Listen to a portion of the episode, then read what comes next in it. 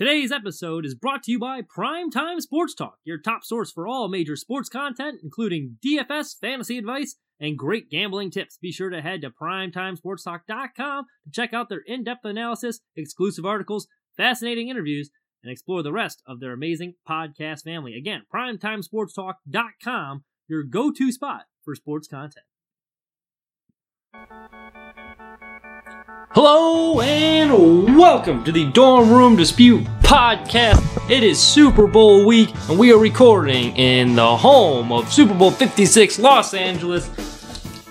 Boy, uh, I mean, we got Woj bombs to cover. Uh, it's Super Bowl week, as we mentioned. We got free money to hand out. Uh, let's not waste any time here. Let's get into it. So, big news today. We're going to talk some NBA first. Uh, trade deadline has come and gone. Um, and obviously, I think the biggest news uh, of the uh, deadline cycle was James Harden no longer on the Brooklyn Nets. He is out. He's been uh, exchanged for Ben Simmons. Um, and let's see who all was. We'll give you the full the full trade. Uh, full trade here. Uh, Seth Curry was included. All right, here we go. This is called being unprepared here, folks. okay, so they trade him for Ben Simmons, Andre Drummond, and Seth Curry, uh, and so that's a pretty big haul there that the um, the the Nets got in return. But I think that the winner of this trade uh, was, I think. Well, first off, I, I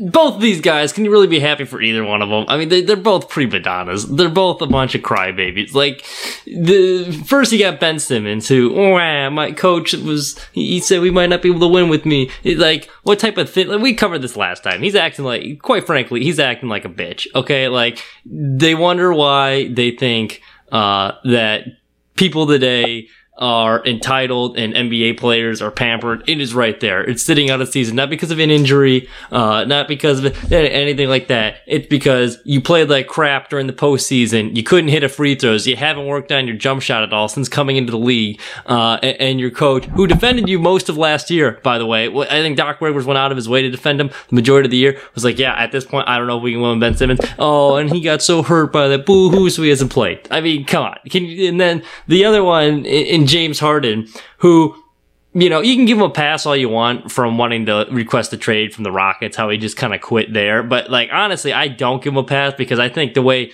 the reason he's like, well, you know, I never got enough help. We couldn't win. I, he was the major problem in the postseason. Like everyone remembers that 10 point performance against the Spurs where Kawhi Leonard was not even playing in that game.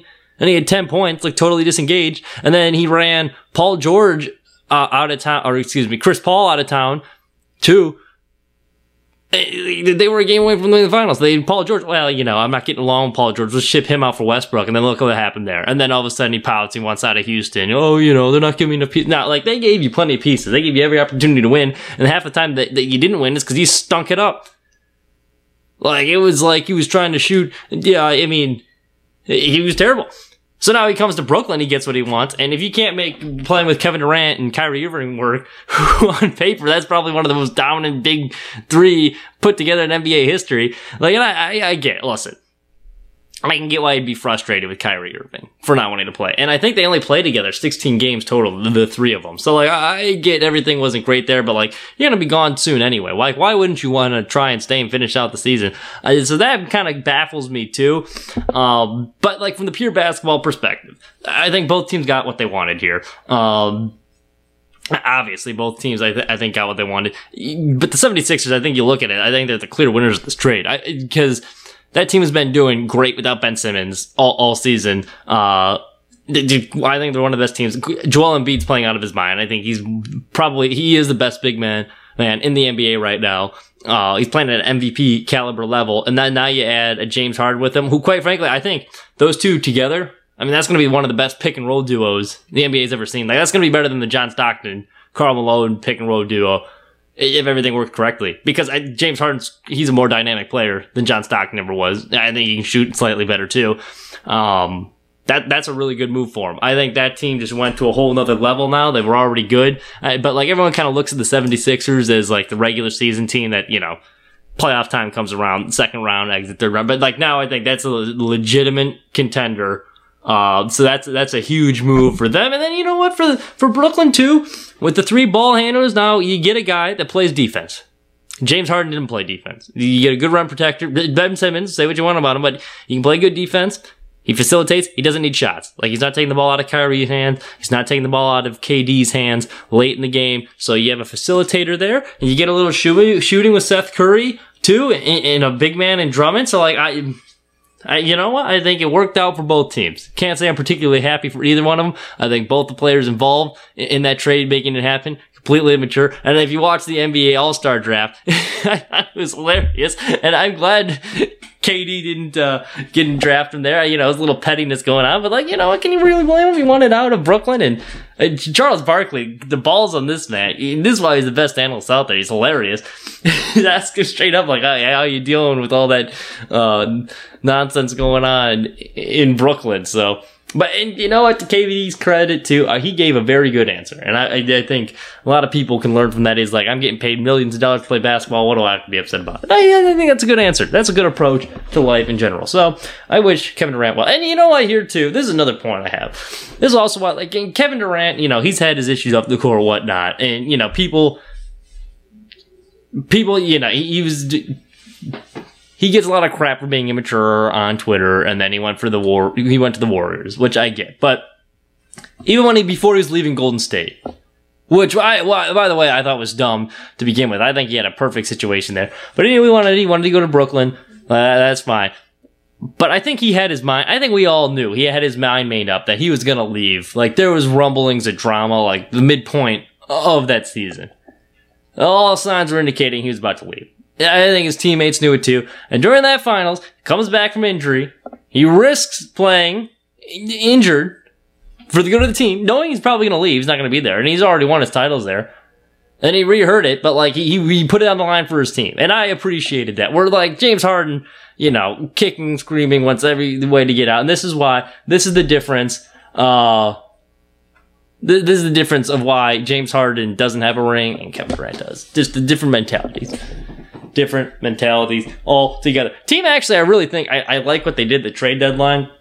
When I was watching uh, th- this weekend, I went to the you know the, these Clippers, not very popular in LA. No one goes to Clippers games. Saturday night, uh, I was at that, that the, the Clash of the Coliseum or whatever NASCAR race. Not a huge NASCAR fan, uh, but you know they had a Ice Cube concert, Pitbull. Yeah, hell yeah, I'll go. Congrats to Joey Logano, by the way. It was actually a very good race. Not getting into that, but afterwards we are like looking at it like tickets for this the, the Bucks game are like twenty bucks. Clippers Bucks. I was like, you can see Giannis for 20 bucks. Hell yeah, I'm going to do that. But I really like the Covington move they made. I think Covington adds a night, or the, excuse me, the Norman Powell. Covington was included too, but Covington's going to be free. The Norman Powell edition to the Clippers team. I, I, think you get a nice depth piece that can shoot and he can score. And when you get Paul George back next year and Kawhi Leonard, like the Clippers this year, uh, Ty Lue also has a case. You could make a case that he could be coach of the year with what he's working with, with all the injuries there, the fact he's keeping that team afloat, and they're probably going to make the playoffs. Mind you, it'll be a play-in, but uh, you know they're staying competitive. They're not mailing it in. But next season, that's a move for next year when you get Paul George back, you get Kawhi back the depth they got now, Luke Kennard, and then you had Norman Powell with some shooting. Oof, that's going to be a tough out. And I don't see how they wouldn't be the favors, favorites next year because that team's going to be loaded. And then you got Terance Mann too, who who can ball. Reggie Jackson, like that's that's going to be a scary team.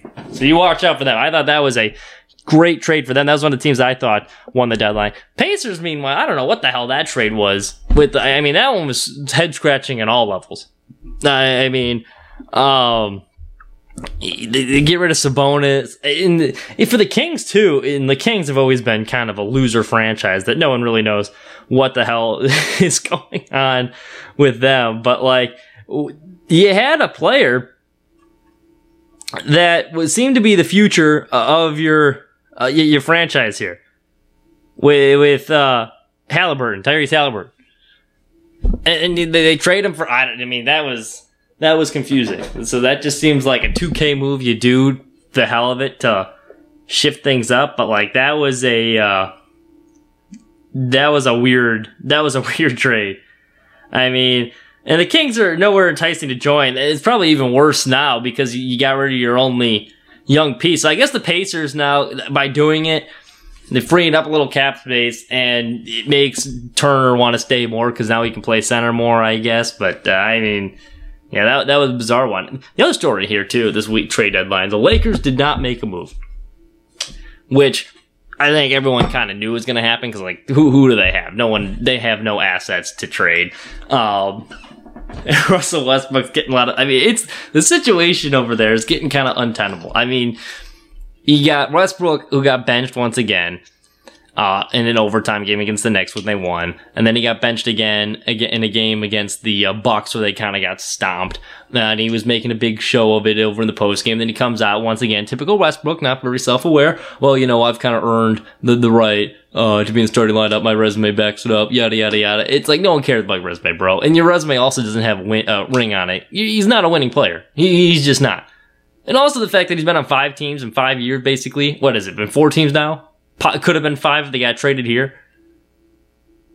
I mean, doesn't that tell you something?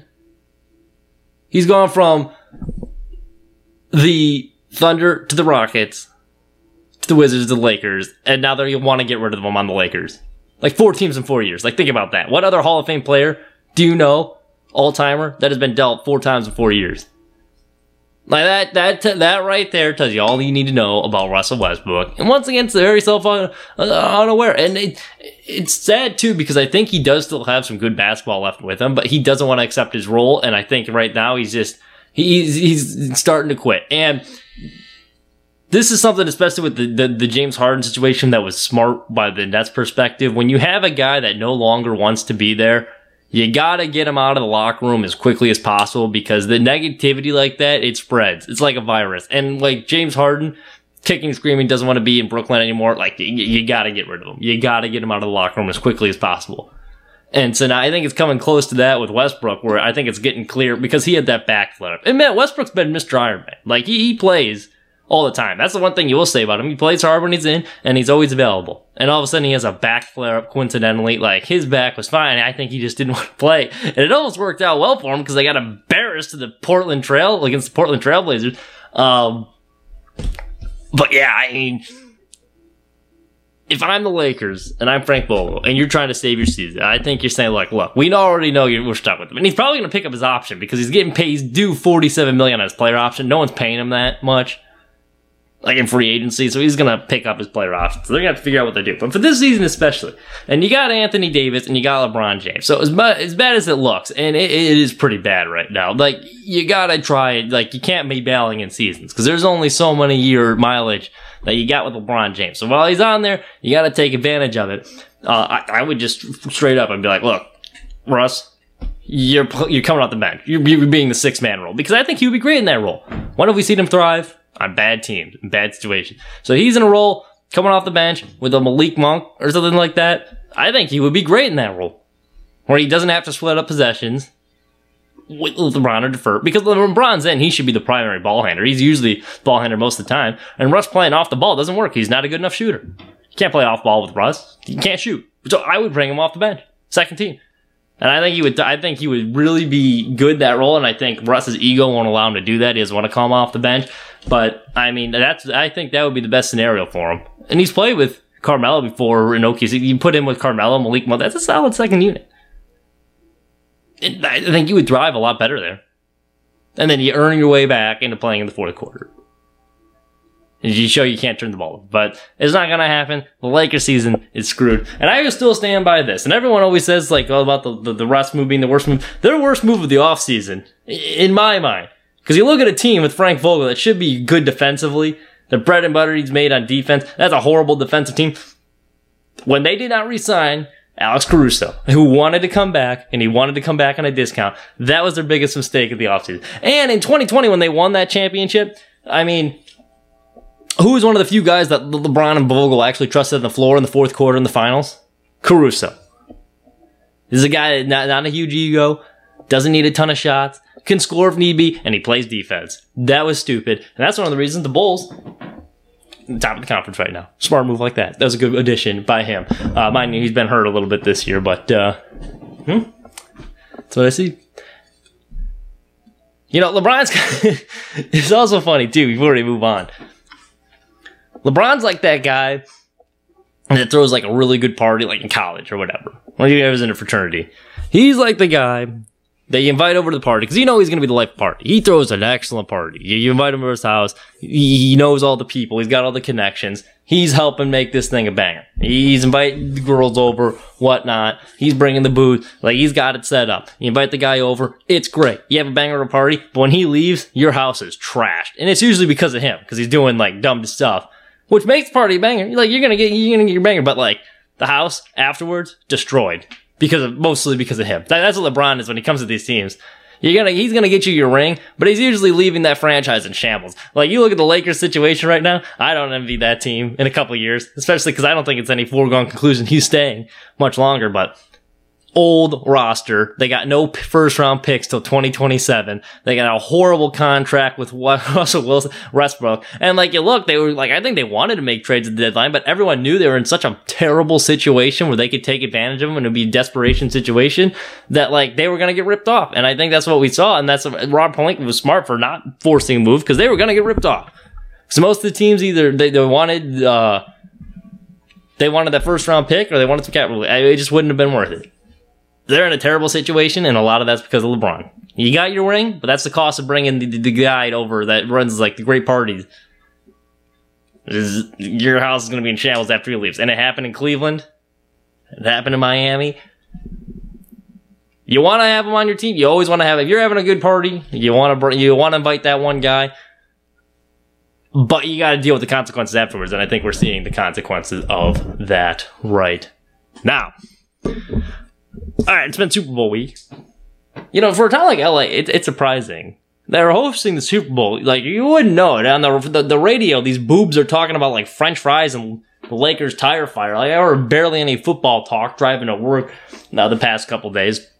But, uh, should be a good Super Bowl. Um, it's also funny because the Rams are the road team, which is kind of funny how it alternates. But beautiful stadium, awesome halftime show. This is one of the most excited I've been about a Super Bowl in a while. I think it's a very uh, intriguing matchup, uh, especially you know the Bengals haven't been there a while. You know you're getting, you're getting something new. Uh, and the Rams in their home stadium, a little bit of extra buzz around that too. But you know, all these there's been the two quarterbacks in this game. The majority of the, the majority of the talk has gone to Joe Burrow. I mean, it makes sense. He's the cool one. He's got the swag. He's got the change. He's got the glasses. He's smoking cigars. Like he's a cool guy to root for, and he's an easy guy to root for you know, he's had his fair share of adversity at transfer from Ohio State, wins the national championship at LSU, first round pick, he tears the ACL, out for the season, on a bad team, turns the Bengals around, overcomes, he pulls off some huge upsets. So I, it is, and this is why I think, and we'll get into this later in the free money thing, but there's a reason that the Bengals are getting a lot of the money right now. It's because one, because Joe Burrow, and two, because they're, they're, they're public underdogs. They're an easy team to root for, and they're getting a lot of attention for, and mostly because of Joe Burrow, and good for him. I like Joe Burrow. You know, I like Joe Burrow because he wanted to go to Nebraska. And then Nebraska was like the dumbasses they are, Coach Frost. Oh, you know, we got our quarterback. Adrian's our guy. Yeah, look how that worked out for you. But he wanted to come to Nebraska, so for him, I like that and all the other things as well. Easy guy to root for. Not enough attention though is going to Matt Stafford. And I think this is Matt, and as much as I like Joe Burrow, he's still a young quarterback. Matt Stafford is the guy that I'm rooting for in this big game. And here's why. That is, he should be the people's underdog right here. You look at what Matt Stafford's had to overcome in his career. Playing in Detroit. First off, for all those years, wasting away. And did he pull a James Harden and cry that it was in Detroit and demand he got out of there? No, he did his time there and he made that franchise relevant. He cared like last time they're in the playoffs because of Matt Stafford on a god awful team, and he's been in a terrible division. First quarterback, the fastest quarterback to reach 1,000, 2,000, 4,000 passing yards. Or excuse me, 2,000, 3,000, 4,000 passing yards. Fastest quarterback in NFL history to do that. He's been balling. He's tough. The rookie year that Manning play, dislocates his shoulder and then he throws a touchdown pass in the next game. His wife had a brain tumor to deal with. They raised a lot of money for the city of Detroit. Like, that's a guy that is easy to root for. And now he's finally, after all those years in Detroit, queer recent way, he gets his wish, he gets to a contending team, and he takes them to the Super Bowl. He's showing everyone what he could do when he gets help around him. Cause he's always been a good quarterback, but everyone's like, oh, stat pad for, you know, he's, he's just kind of an afterthought. Cause he's on a terrible team. And now he's getting his chance to showcase in the spotlight. And I think he's been excellent. I think he's been incredibly sharp during this postseason. Now, he had a couple throws against, two throws against the 49ers. The one that should have gotten picked, quite frankly, and then he had a bad inter- red zone interception. So, like, he, those two throws. But you take away those two, he's been excellent all postseason. And I think he's proven that, like, he's done enough to already show that that deal was worthwhile for the Rams, win or lose this game. But uh, after all he's been through, and that just goes to show you that in life, if you work hard and you're persistent at it, that good things will come to you. Even like they don't have to all come to you right away, career otherwise. You know, sometimes it takes time. You gotta grind and work for it. And now it's finally getting his chance to show what he can be. And I, I am happy for him. I think, I, I think they got a good chance of winning this game as well. But I, I am truly happy for Matt Stafford. And that's not, I got nothing against Joe Burrow. Like I said, he's an easy guy to root for too. But like out of the two quarterbacks, Matt Stafford hasn't been getting enough attention. And I heard an interesting theory on the radio too. That I, I mean, do I agree with it? It's not not necessarily no, but uh, it's not wrong. I mean, you look at the two, him and Aaron Rodgers, especially if he wins the Super Bowl. Both quarterbacks, you know, in high school or in college, one quarterback going to go to a community college. The other one put up huge numbers at Georgia. No, the, the one, so with the two, the one had to wait four years to start. The other one took his team to the playoffs very early in his career. And now, I mean, you look at the numbers wise, the one's had a bunch of help in Green Bay, a ton of support around him, and quite frankly, he's over. He's been very underwhelming. And Matt Stafford now in his first chance with a real team has a chance to win the Super Bowl ring. So between him and Aaron Rodgers, who would rather take? I mean, probably Rodgers at this point, but you're looking at the two, and the one was brought into a much better situation, and he's done less. He, he's done less than more with the, the he's done less with more than I think a lot of quarterbacks in the NFL and the people realize. And Matt Stafford, on the other hand, all he's done has been balling and put up numbers for years in a horrible Detroit team. So there you go. We shall see. All right, let's get into the free money aspects of it. Who do we hate taking in this game? I think this one, and like I said, the Bengals very public underdogs right here. A lot of the money's on the Bengals. I don't know why. I think this one's very easy. I was very excited about it. I quickly, uh, I, I mean, what I was going to put down, and I put it down in the Ram. Minus four. I think they're going to win by a touchdown in this one. I think the Bengals, if you watch them this postseason, they've been tra- one, they've been trailing in almost every game. The Tennessee game, they probably should have lost that game if it wasn't for the Tannehill. Mean, that was just one quarterback was worse than the other down the stretch. The Kansas City one, they probably should have lost too, and then Patrick Mahomes just forgot how to play quarterback the second half. So they got like kind of lucky there. And is that formula sustainable against a very good pass? Like, you got sacked nine times against Tennessee. Tennessee's got a good defense. They're not that good. Now you're going to have to deal with Floyd, Aaron Donald, Von Miller. I don't know. I think that's disruptive for the, the, the, the for Bengals offense that relies on relies on timing and getting the ball out quick. That's going to be very disruptive. So I'm taking the I'm taking the Rams and offensively too. I mean that's a lot of firepower, and the Bengals defense is not good. I think the Bengals overall at this point are just they caught lightning in the bottle at the right time, but talent wise, stacking up, man, it's tough. I think the Rams probably there's a chance. I think I don't think it will go down because Joe Burrow is good enough to keep it within striking distance, but I can see the Rams getting up early in this one uh, and then, you know, letting their foot off the gas a little bit second half. Maybe, you know, they score some points to make it look close at the end, like a 35-28 sort of ball game. But, uh, I, I really like the Rams here. So that's the first one. Other prop bet I saw, Cooper Kupp over 106 yards. Yeah, absolutely. Absolutely hammer that. And they also have him, I think, for eight catches it was, or eight and eight and a half. Uh, either one of those, I think you're going to get your money's worth. The Bengals secondary, once again, I don't think it's that great. Like Eli Apple, not not great. And uh, I mean, all these quarterbacks been able to move the ball, and the, the Raiders almost had a chance of knocking them off. They were able to move the ball on against them too. So I just saw the weapons here. It, Odell on the other side. Eh, that's gonna be tough. Uh, so I, I, would like that's the second one I really like. Third bet for you know free money, little little shits and giggles. Uh, the, the other prop bet I like, and these two you maybe combine, just you know get a little parlay going. But uh, I like the Bengals to score more points in the second half and the first half. I think this has been fairly, this has been a fairly easy one. If you look at them, they start slow in a lot of these games. Um, and the Rams, on the other hand, you know, you saw them against Tampa Bay. Uh, or excuse me, yeah, the Tampa Bay. Uh, you know, they, they, they kind of let their foot off the gas when they were up big, and I think this is going to be another game where they, they get they jump on them a little bit early. Uh, so I, I see the Bengals scoring more points in the second half than the first half. So those would be my big prop bets for this week as well. Um, yeah, that's all we got for you. Thank you so much for listening. Have a wonderful rest of your week. Enjoy the Super Bowl. Should be a good one.